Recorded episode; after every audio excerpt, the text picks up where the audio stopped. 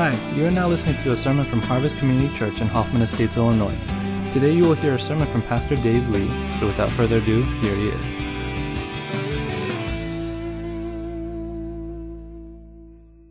If you are newer to our church, we're so glad you're here. Welcome. So glad you're with us. And if you are part of the family, it's really good to see you again. Always good to see familiar faces.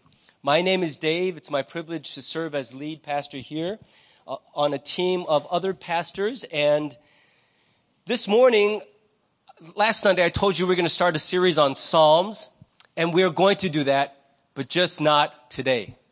Because there's something else that I need to preach this morning. And I'm not sure if the reason um, we're doing this this morning because it was such a strong conviction is that someone's here today who won't be here next week and just needs to hear this. Who knows? But this morning, the topic of the message is self-awareness. Now, before we launch into the message, I want to talk about one thing that's important for you to be aware of. Last year, we introduced something called challenge coins. Do you guys remember this? Okay, so if you have any connection with the military, if you know anyone who's served in the military, you know the challenge coins are part of the military or a lot of first responder type units. It's a coin that you carry around in your pocket, and if you ever show one to someone else, got the same coin, you gotta buy each other a drink, that kind of thing. It's, it's a way of saying we have had a shared experience. We're bonded to the same thing. Now, we're not the military. In a way we are. We're called the Lord's Army.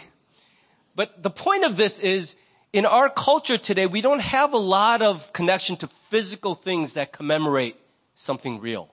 Everything is virtual and digital. And so we made these coins as a way of saying when you enter a certain life stage or a different um, status at this church, we want to make sure you get a coin and that it's something you can keep with you forever, we hope.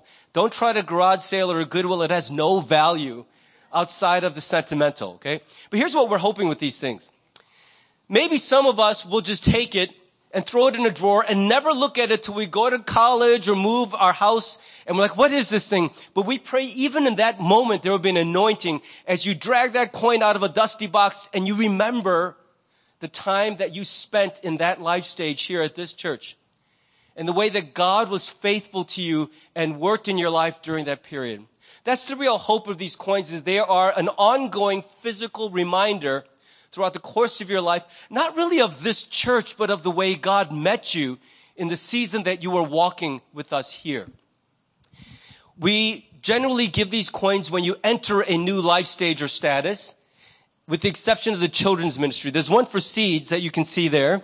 Um, that one is given to the kids after they finish grade school because if we give it to them when they enter seeds, we, would be given a coin to an 18 month old. That's messed up. probably swallow it and get in trouble. So you get, you get that when you finish seeds, but then there's one that you get for the vine when you enter youth group. How many of you knew our youth group was called the vine? All right, good, good. That's what it's called. And then we have Greenhouse, which is our college age ministry. It's the post high school young adult ministry. We call it college age because we don't believe it's God's plan for everyone to go to college, nor is it an expectation. But for those people in that age group, there's a ministry set aside for them. And then there is core, and that is our young adult and slash millennials ministry, if you will. Okay? So if you are single or you're married without kids and you still feel younger than older, this is entirely a sliding scale of self-selection. Okay? We're not gonna go, sorry, you're two season, get out. It's just up to you. If that, it's the group you feel you identify with, there's a ministry for you. And when you identify with that ministry, you will also be given a coin. And finally, if you become one of the members of our church, and we, we actually have a covenant membership here, which means you're not a member just because you attend. You're always welcome and you are part of us in the congregation. But there is yet an additional step when you decide publicly to say, this is my home church, my family. And I publicly join this church and declare it to be my home. At that point, there's a covenant that we asked you to affirm with us to define your um, commitment to the church and to this church family, and you would receive then a member's coin. Those of you who are already members, you're invited this afternoon to a budget meeting we hope you'll be there. And this morning, this afternoon at the budget meeting, members will receive their coins. If you're a member and you cannot or will not be at the meeting, simply let us know. We're, we're going to track who gets them. We're going to make sure they get all, all of them get into the hands of the right people. But just wanted to let you know um, something about this. That attractive wooden stand is not just for display purposes, but we actually sell them in the back. So if you think you've been here long enough to have collected the set, you are more than welcome to pick one up for $10. That's at cost. Actually, we eat about 25 cents on that, but we want you to be able to have them because I think it's better than throwing them in a drawer. Leaving them on your desk will make you look at them again and again and reflect on the ways that God met you through this church. So challenge coins. I just wanted to give you a brief word to let you know about that because you'll be hearing more about them throughout the year as we feature these different life stages and pray for them and make sure we get those coins into everyone's hands. Well, this morning, the title of the message is Know Thyself. It's about the importance and the difficulty of self-awareness. I, I, I, really toyed with the idea of doing a blind poll, having you guys close your eyes, and how many of you feel like you're above average in self-awareness? But have you ever seen a photo of yourself and you just kind of went, I don't really look like that, do I? Do you ever have that experience? You're like, oh, is that really what I, I have that experience a lot. That's why I don't like looking at social media if there's posts including me. Do you ever, I gotta tell you this too. I have only listened to my own sermon on audio recording twice in 25 years. I've been told as in my homiletics class that's terrible. I should listen to it every Sunday. I can't do it. I can't bear the sound of my own voice on recording. Isn't it weird how you hear your voice recorded and it sounds totally different than the way it sounds? And obviously there's physiological, mechanical reasons why, but even so, the, the point is there's a way you see yourself and there's a way everyone else sees you and they don't always match, do they? You swear you have this picture of yourself and that's why it can be a little discouraging, even frightening to spend that 30 minutes at a personal retreat making unbroken eye contact with your reflection in the mirror to really see what you look like. And that's just the surface, the physical, how you sound, how, you, but it's really much harder to develop true self-awareness of your heart, your real condition in your inner life. There's a classic 1977 study that tracked professors and it surveyed them and said, how many of you feel that you are above average as a teacher? 90% felt they were above. You understand the problem with the math here? Nine out of 10 believe they are above average. And statistically, only 50% or more could actually feel like they're above average, right? Here's another frightening thing. Two thirds felt they were in the top quarter. Now, after that study, social psychologists developed a term that they then found was everywhere in human society. In fact, it became so prevalent that social psychologists were shocked when it didn't show up in one of their studies. And that term is called illusory superiority. There's a lot of other ways that they've named it, but illusory superiority means this. We have this idea that we are much better than we actually are. That's partly because we are so familiar with our own motives, our own inner workings, that we have given ourselves tremendous amounts of credit for our nobility and our goodness. So even when we admit we fail, we fail for very good, understandable reasons. What sane human wouldn't have failed in our shoes? But when we see other people, we have done almost no thinking about what drives them, what challenges they face, what restrictions they have to live with. And so all we see is their behavior and the effect it has on us. And we indict them very quickly and say, you stink. Yeah, I know I did the same thing, but I had extenuating circumstances. You're just a horrible person. And that truly is the way we, so even when I'm driving and my kids say things like, dad, you're a crazy driver. I'm like, no, I'm very skilled. That, that move right there would have led to a spin, spin out for you. It was a controlled slide for me. The truth is, even when I stink at driving, I'm convinced I'm better than average. That with proper training, I could have been a stunt driver for Hollywood. That is actually not true. I am at times a terrible driver. I just can't admit it to myself. The ancient Greeks had a saying, And the saying was, I'm probably going to pronounce this wrong, but nothi se auton, which easily translates to know thyself. And Socrates is probably the philosopher who made that phrase most famous.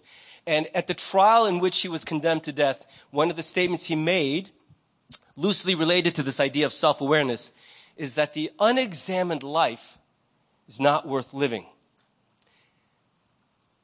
Point is, for a philosopher who spent his whole life trying to examine the world, to understand reality, one of the most challenging parts of that, one of the most elusive parts of that, was to actually understand our true selves. It is the quest of a lifetime, and yes, you can grow in it, but it's not as easy to know yourself as you might think. And so he cautioned people all the time, don't jump past that. Understand that knowing yourself matters critically. So much of your life flows out of it. And if you don't know yourself, you will be a wrecking ball. In the words of a more modern philosopher, Ice Cube, you better check yourself before you wreck yourself. Amen? Good words. It's like, check yourself. Because if you don't, oh man, the damage we do when we have no clue how we affect others because we have no real clue why we do what we do. it's a, a funny saying, know yourself. Because the self, myself, is the person I logically should know the best. After all, I spend a lot of time with me. Last I checked, I have been everywhere that I have been. I've seen everything I've seen. Do you understand what I'm saying? I've heard every word I've said. If there's any person I should know, it's myself. That's logical but in actual experience, myself is sometimes a person I actually know the least, in spite of the fact that I rehearse a narrative about me to everyone who will listen. Oh, I'll tell you what I'm like. You know, I was told in a, um, in a class on leadership, if you want to be a good leader, get people, other people talking. Don't do all the talking. And if you want people to talk, there's no better subject than talking about yourself. So I was told when you're having lunch with someone and you want to unlock their, their words, just go tell me about yourself and then sit back and fasten your seatbelt. Most people go an hour because we love to talk about ourselves. And yet sometimes that thing we say about ourselves is a simple thought about us that we decided is true and have repeated it so many times that we swear it's true of us. Do you remember years ago I talked to you about, I preached about in a sermon about a memory that I had where I was run over by a car my legs. I fell down and a Volkswagen Beetle ran over my legs when I was a very young child in Portland, Oregon. And I repeated that story because it had shocked and marked me for so long. And I and the, the craziest part of that story is I walked away from that incident injury free. Well, my brother heard me preach that one time, and as an illustration, he goes, You idiot. That was me that got run over by the car, not you. and, you know, thing is, I was so shocked because in my mind, I could actually picture a video. Like, do you know how crazy it is that you could have a memory so false? That you can see it in your mind's eye like it happened. And that's because eh, this is how much I love my brother. When it happened to me, let me turn this back to something good about myself. I internalized his pain, made it my own. But imagine the shock when I thought that a big part of my life story was a part of someone else's life story. There is a well-known phenomenon called the Mandela effect. Have you heard of this? Somebody made a movie about it where it's, the best way I could describe it is a collective misremembering. Where we all swear something happened and it's true, and yet when you take a closer look, you're like, oh my gosh, that's not actually how it is. And it's called the Mandela effect because for a long time, everyone swears that Nelson Mandela died in prison in the 80s. So in, in, in the 2000s, people find out Nelson Mandela was free and, and the president and still alive, they're like, what? I swear he, in fact, some people can remember seeing his funeral on television. Isn't that crazy? And because so many people misremembered that, it's called the Mandela effect. Let me give you a couple other quick, there's so many out there. Let me give you a couple quick ones. Sorry, Star Wars fans, I'm going to skip the ones from Star Wars. You know, Uncle Pennybags from Monopoly. Everyone swears he wears a monocle, right? He's never had one. Ever. There's no picture where he's got the monocle, but you swear you've seen it. How about Curious George? Is that Curious George? Wrong. Curious George never had a tail in any book, but you swear you saw it. In fact, I actually remembered books where I saw him hanging from a tree branch by his tail. I swear I saw it, but that's impossible because he's never had a tail. How about the evil queen in Snow White? What does she say to the mirror? Say it. Yeah, mirror, mirror on the wall. No. Watch the movie. She never says mirror, mirror. She says magic mirror on the wall. Where do we get mirror, mirror? You know how we repeat it so many times, we start with not actually paying attention, not looking closely, and then when we repeat it enough times, all of us just decide that's true. That's how it is. And we make it true by our collective misremembering. Why am I sharing that? Because I believe that's the way mo- most of us actually know about ourselves. Do you know, solitude frightens most people. Does it frighten you? How many of you would think that 72 hours in a room without television or the internet or your phone spent alone with your thoughts is a wonderful idea? Raise your hand if that just sounds like heaven on earth. Okay, now raise your hand if, you sound, if that sounds like imprisonment or punishment, like a horrible, frightening time. The majority of society would consider that a terrible thing. The worst way to spend three days is to be by myself with no other distraction and have to confront my thoughts and myself. Why are we afraid of that?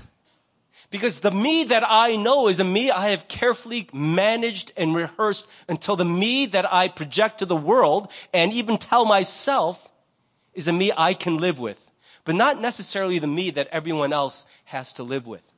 Amen? Now, right now, I'm talking about you, but probably you're also thinking about, oh gosh, I really, I'm going to send this sermon to somebody because they need to hear. They're killing me because they cannot see. And every time I've taken the risk to tell them, you know, sometimes you, I oh, don't. Yes, you do. And they punish you and they shout you down until there's no way they'll ever learn a thing about themselves that they haven't told themselves already.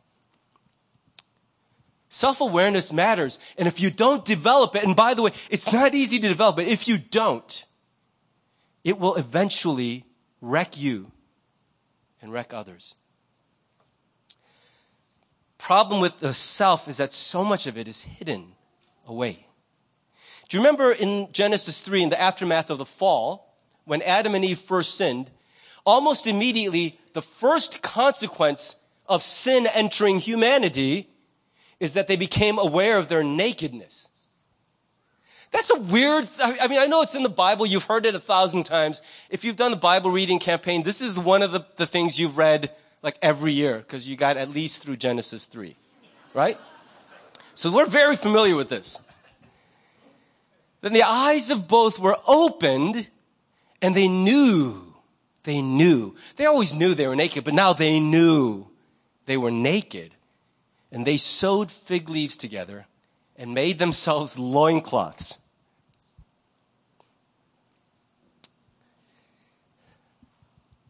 Why is that the first consequence of the fall? You would think it would say their eyes were open and they hated each other and got into a fight. You're like, yeah, I've been married. I get that. Okay. But the first thing is, oh my gosh, I'm naked. Now here's the thing. Their situation hadn't changed at all. They'd been naked as jaybirds their whole lives. Nothing changed except their point of view and the way they felt about what had always been there. As soon as they sin, a darkness enters their heart and why they try to hide is that they realize the darkness in me also lives in you so that in the same ungenerous, ungracious way I think about you, you must be thinking about me. Have you ever had the experience of being in a circle of people and gossiping about someone else and having a good laugh at their expense? Oh my gosh, did you see what the outfit she tried to pull off today? and everyone laughs and then you have to go to the bathroom so you get up and as soon as you walk out of the room, you hear an eruption of laughter and you're like, what's your first thought? Come on, what's your first thought? Oh snap, they're, ta- they're talking about me now because I left. Right? That, that's the insecurity of sin is that when you're willing to sin with other people, you're convinced everyone's sinning against you too. That's why the people most conscientious about locking their doors are thieves. Do you get it? That's why every executive at Apple does not allow their children to own an iPhone. What is that? That's checked up. We're the idiots. They're like, no, we've made a dangerous thing here. Let's give it to everyone else's kids. We know as soon as the darkness enters us that I'm not the only one who feels like this. And then suddenly, the very next impulse is, I cannot let anyone see. I can't let anyone see me. If they only knew. And so the first impulse is to make leaves into clothing and cover their nakedness, hide from each other. But here's the thing that happens. When you hide and cover yourself from other people, one of the consequences you hide also from yourself. That's why even when you check your reflection in the mirror throughout the day, you can only see what you look like on the outside. It's not until you go home and shower that you can see what you look like on the inside. When we cover ourselves, we don't just hide from the world, but some of the truth about us is hidden even from our own eyes. If you've ever studied psychology, you've likely come across something called the Johari window. And it's a quadrant made up on the left side of what others know and don't know about us. It's a, it's a quadrant ma- mainly designed to explain and explore self-awareness. So here's knowledge about me, the self. And on the left side, you have what others know about me and what others don't know about me. And on the top, you have what I know about myself and what I don't know about myself. So do you see the logical projection of, progression of that? So the first quadrant is what we call out in the open. It's what everyone knows about me and what I know about me. Like, what do you know about me, guys, that I know about me? Hopefully, you know, I'm male, right? I'm Korean, American. I like Xbox, Call of Duty. I enjoy movies. I dig my wife and kids. I'm a pastor. I like Apple. Those are things about me that I know and you know. That's the open part. And that's pretty self-explanatory. But here's the thing. That open box is not as big as you think. And it's filled with really small trinkets most of the time. That's why when people presume to know deeper things about us, we're like, oh, you don't know me. Yeah, it's true. We don't really know you. Here's the blind part. That's the stuff that others know about me, but I don't know about me. That's embarrassing. That's like when you've got tissue coming out of the back of your belt or a booger fluttering in your nostril every time you breathe in and out and you're talking to someone, they're staring at you like, and you're like, what? What? There's something about you you don't know. It's a blind spot. It's that part of you that you're oblivious to. And you'll never know until other people tell you. But here's the thing we reject it most of the time when they try. And then there's the part that is unknown to other people, but I know about me. Like secretly, I wish I could learn the Android operating system. But it's so confusing, so I'm going to stick with the iPhone.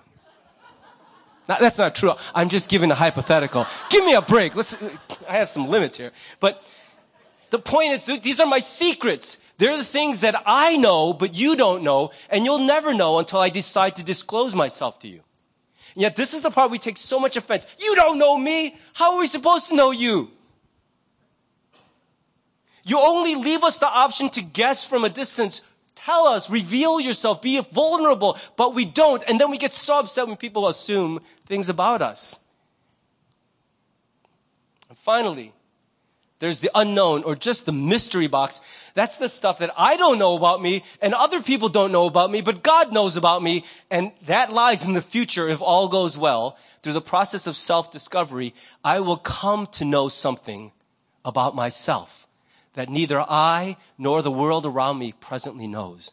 This is the part that I obsess over these days because I'm fascinated to, to think there are truths about me that I have no idea about and nobody else has any idea about yet either. When it comes to self-awareness, it's the part on the right side that we're really concerned with. What don't I know about myself yet? But isn't it interesting that in a quadrant of self-awareness, three out of the four quadrants are about what's hidden from someone.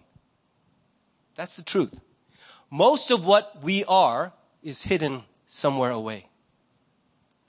And so I bring up the Johari window as a way of illustrating that the, the symbol of the fig leaf loincloth is a symbol of our basic human drive to cover over ourselves because we're convinced that it's not safe to be seen. Do you know that when I was in high school, one of the things we had to live with was that moment of nakedness in a group at gym class. No one liked it. You had to do it. And so I was thinking about maiming myself at one point just to get out of gym class because it's not a comfortable thing. I find out today kids don't even shower at gym. That's why Axe is going through the roof. Body spray is replacing cleanliness in the new generation. Amen.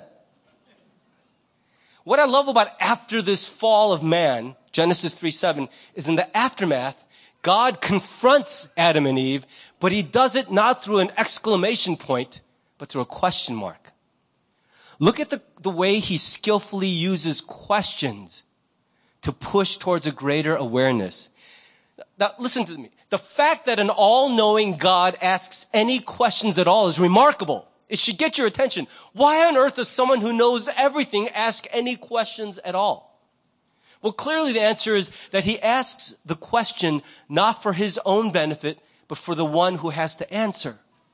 That the questions God asks are not designed to provide information to him, but to confront that person and make them find that information for themselves. So he asks some important questions here three of the key ones are, where are you? Do you really think God's like, shoot, where did I put that Adam guy? Adam, here. It's not Marco Polo. Like he knows where Adam is. Okay. And then he goes, who told you you were naked? He knows. But he wants Adam to really look deep and start confessing. And then he has, he asked Eve, what is this that you have done? Now here's the interesting thing about the way that they answer. Adam is new to sin. So he's still learning. So he's like, oh, my first impulse is I'm going to tell the truth. And so, where are you? He goes, well, I heard the sound of you in the garden and I was afraid because I was naked and I hid myself. So far, so good. Answer number one, truthful. But by the second question, they're already learning how to deflect and to dodge responsibility and push blame to other people. Who told you you were naked? Have you eaten of that tree which I told you don't eat it? And he goes, well, that woman. this is a, you know, it's, the, it's her fault. Don't, hey, I just work here. This woman you made me marry. She gave me the fruit, and so I ate it. What do you want me to do? By the second question, already we're seeing the truth is not something we like to face. And so, giving Adam the benefit of the doubt, he goes to Eve and goes, hey, what'd you do? You know you weren't supposed, why'd you give it to Adam? You know he's an idiot. You know he's got no spine. Why would you dangle that in front of him? And she goes, hey, not my fault. That stupid snake made me do it. Do you see the point is that eventually we learn the truth that everything we do wrong is someone else's fault that if you were in my shoes and had to go through what I went through, how could you blame me? It's that person, it's those people, it's this. And sometimes they contribute, don't get me wrong. It's not like we're cruising through the world sinning and wrecking everything all out of our own malice. But do you see that we don't own our stuff because it's so much easier to make others own theirs? And when we get a story and it rings true, we stick with it, even though there's more to the story. We're not saying your narrative is false. Most often your narrative is incomplete. You tell the truth, but not the whole truth and nothing but the truth. And I always wondered why in court they go through that kind of rigmarole because lawyers know the evil of a person's heart. Maybe because it's in them too. I don't know. But sorry, lawyers, you, you know what I'm saying, right? You, it takes a crook to catch a crook.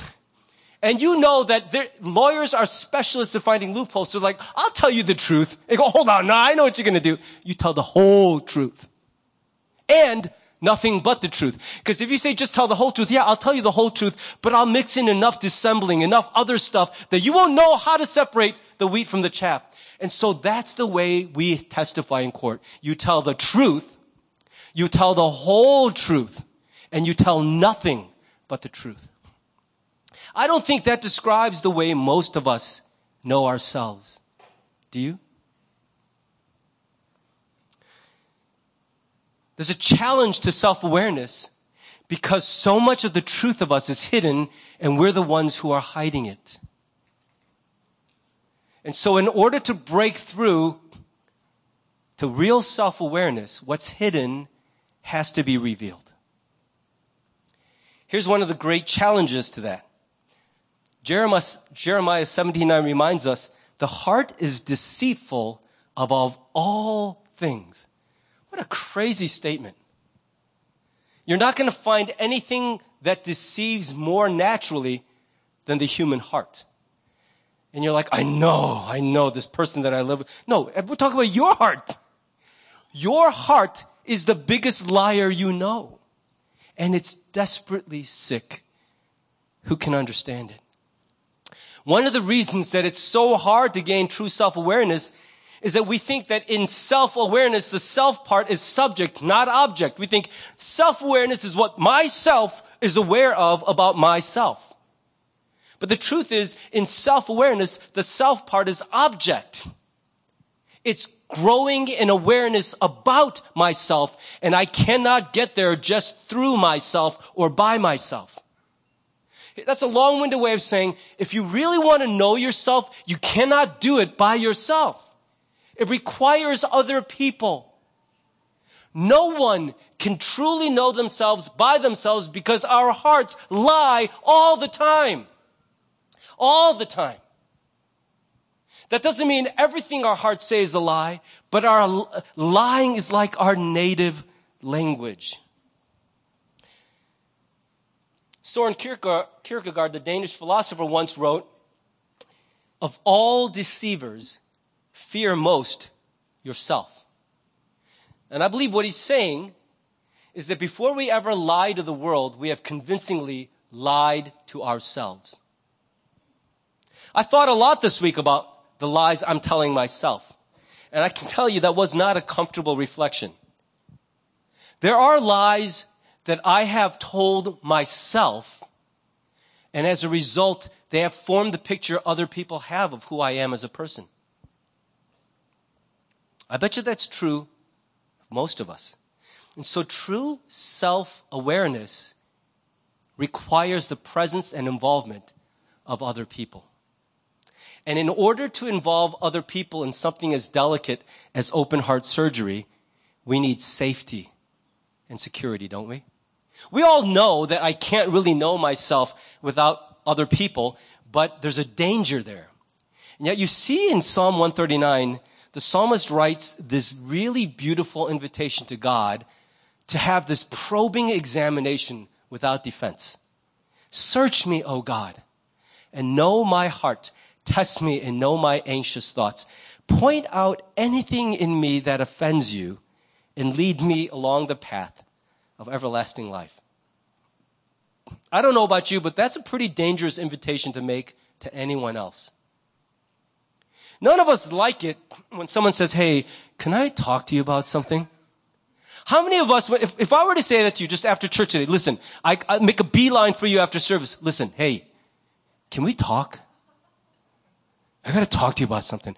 Your first thought is, oh, crud. What? Just tell me now. I don't want to, I don't want to wait a week with this thing hanging over. Just tell me now. What do I do? I've invited people to dinner and it's made them nervous. I just get, it's not because of me. It's not because of them. It's just natural when someone else wants to talk to us about something. Our immediate assumption is it's something bad, right? It's something bad. It's not safe to invite other, but imagine if instead of waiting for them knock on our door, we said, look, I admit I'm not perfect. And I admit that I probably affect you in wrong ways. Would you please tell me in any way that I've been hurting you.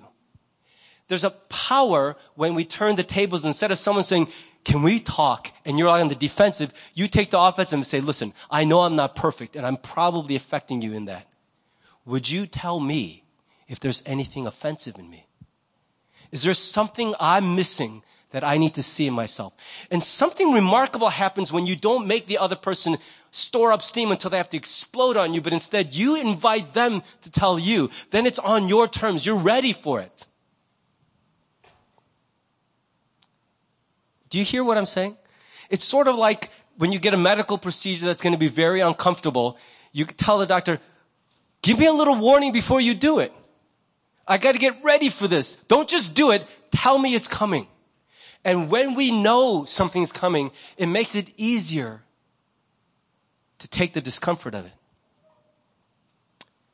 Have you prayed a prayer like this to God in recent days? Have you ever made an invitation like this to anyone else? Here's how the psalmist can be so open to God because the first 22 verses of that psalm, really, actually the first 18 maybe, the next ones after that are kind of raw. But the, the first part of this psalm, it's written in language that is unmistakably intimate and tender. He says, You made all the delicate inner parts of my body and knit me together in my mother's womb. Thank you for making me so wonderfully complex. Your workmanship is marvelous. How well I know it. You watched me as I was being formed in utter seclusion, as I was woven together in the dark of the womb. You saw me before I was born, and every day of my life was recorded in your book. Every moment was laid out before a single day had passed. What he's saying is he felt secure to invite God because God is safe. Because this is not a God who just got to know him, but a God who intimately knows who he is. He was there even before he himself became aware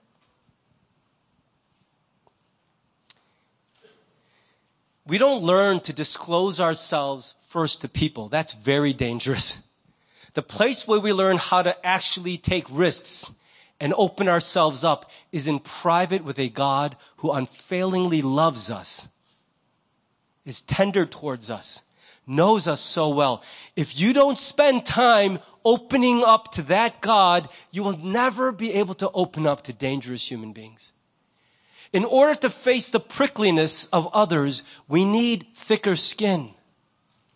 Do you ever wonder how porcupines reproduce? Very carefully. and they gotta have thicker than average skin, don't they? Some of you younger people, you'll, you'll understand that in about five years. But porcupines have to be careful when they mate. You don't learn how to be self-disclosing by taking risks with other sinful people. That's a formula for real hurt. You learn how to trust by trusting God, who alone is the most trustworthy one you'll ever know. And in that private place, God will begin examining you, but he does it in a way, if you've ever been with a good therapist or counselor, you're like, wow, you just ripped me a new one and I'm, I'm like thanking you.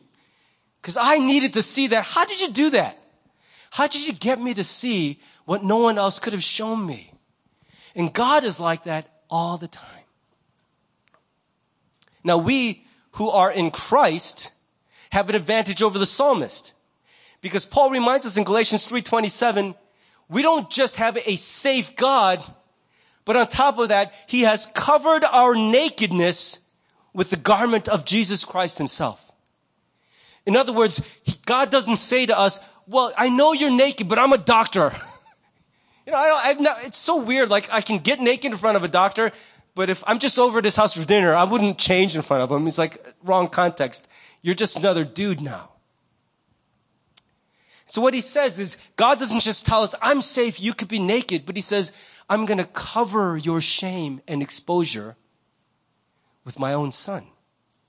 His righteousness, His acceptance, the way I feel about Him will cover you so that in spite of the fact that you've been far from perfect, when I look at you, I will see Him. It's like you're wearing Him as a garment. And that's why, though we know the truth about ourselves, nonetheless, we stand in the acceptance and love of God because of Jesus. If we don't develop that in our walk with God, it'll never be safe to be honest with other people. Once we've attained that level of security in front of God who is safe, once we've been clothed with Christ so that we know I'm not pretending I'm a perfect person, but in all the bad and the ugly, Jesus covers me like a garment. Then I can enter society again, enter community again, and start taking risks and show you who I am.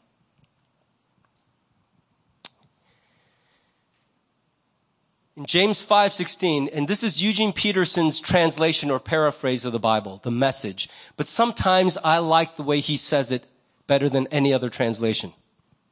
Now he takes a lot of liberties, but I love the spirit. I think it captures well what the words intend. Make this your common practice. Confess your sin to each other and pray for each other so that you can live together whole and healed. This is a, a command that almost no church in America practices. When's the last time you had a group confession session? Yeah, it doesn't happen. It's not safe. But when we are secure in Christ, we can begin letting other people know this is how I am. I hate it, but it is me. I don't want it to stay me, but it is really me. And you watch as the acceptance and grace and love of others reminds you in this tangible way of the grace and love and acceptance of God. Now, granted, it doesn't always work that way. Raise your hand if you've ever been burned after you took a risk like that and the community around you stabbed you hard in the back. Yeah. You haven't been that hurt if you didn't raise your hand, okay? But if you've been hurt enough, you're going to raise your hand because it's like, ah, oh, yes, yes. We've all been hurt that way. But in Christ and in true Christian community, the hope, the aspiration we have is we'll still get there someday. I refuse to give up on that. Maybe you already feel this way. I need to grow in self-awareness. And I know I need to do it with other people. How do I start? Or maybe you're feeling the stirring of God and you're like, maybe I need to do something to explore this further. I want to announce to you that in April of this year, we're going to launch something called Journey Groups. And Journey Groups are meant to be an accompaniment to your community group. Okay? Your community group has a function. It's not a deep dive, but it is a one-to-many connection to the broader church. It, I don't know too many people who can have a meaningful relationship with 180 other people. Right? And so it's overwhelming to come to church on a Sunday. It still shocks me when I talk to two people, both of whom have been at Harvest for 10 years, and I mention a name, they're like, who's that? What do you mean, who's that? You've both been going to the church for 10 years, you don't know that name? I'll probably, show me the face, I'll probably recognize the face. It, it reminds me that you can't really know a whole church. And so the, the function of community groups is to at least have some meaningful, deeper relationship with a smaller subset of people. Now, relationship elitists will say, yeah, that's not deep enough. I know it's not deep enough, but it's better than this. It's the next step, and for some, that's the most they can manage right now, and it matters. And it's important for us to be connected at that level. So we're encouraging you, don't leave your CG, but this is something meant to be in addition to. But we all know that you can't get this deep level of self-awareness and spiritual formation easily in a group of 12 people. It's really, really hard. So even Jesus, out of his 12, took apart three, Peter, James, and John, and he consistently gave them something different and more on a regular basis. And that's the model we're following. So journey groups are designed, as you can see by the legs, to be triads of three people who will go on a very deep dive. And for 18 months, they will meet generally every couple weeks for a time of really breaking down certain things and going on a series of journeys spiritually. This is material developed by my brother over at our sister church ICC. Pastor Stan and I just got trained in this material. It blew my socks off. I, I was so moved by it. I like to say I taught my little brother everything he knows, but I, I felt like a, a monkey compared to him. It, it's just really powerful stuff, and I'm really excited about starting my own journey group.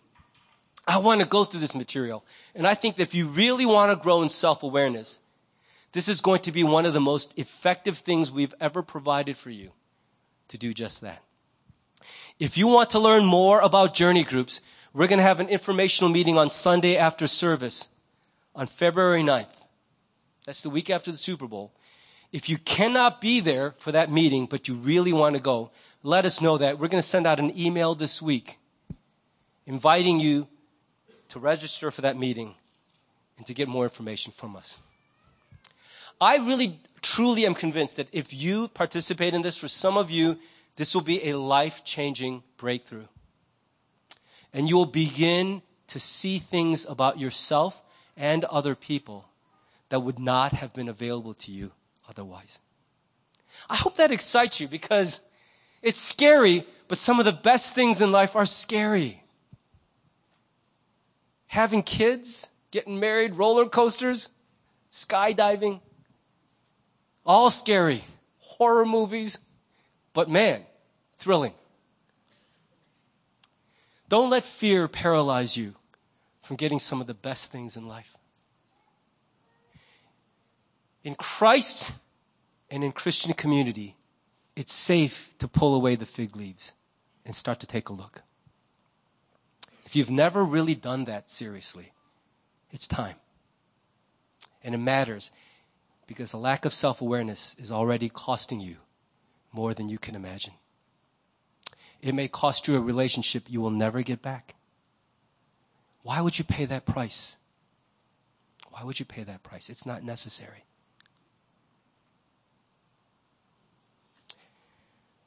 Let's bow together.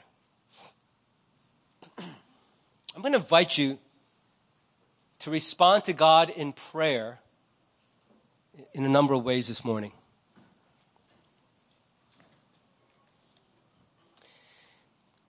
First, I want to ask you to spend a minute not talking, but just listening around this simple question God, do I know myself as well as I think?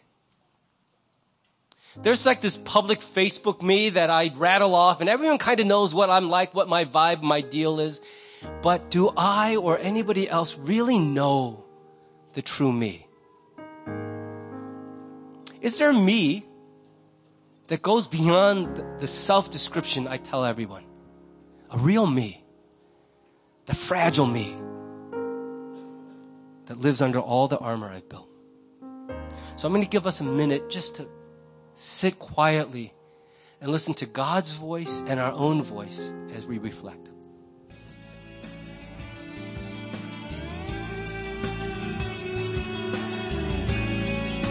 Thanks for listening to the sermon from Harvest Community Church.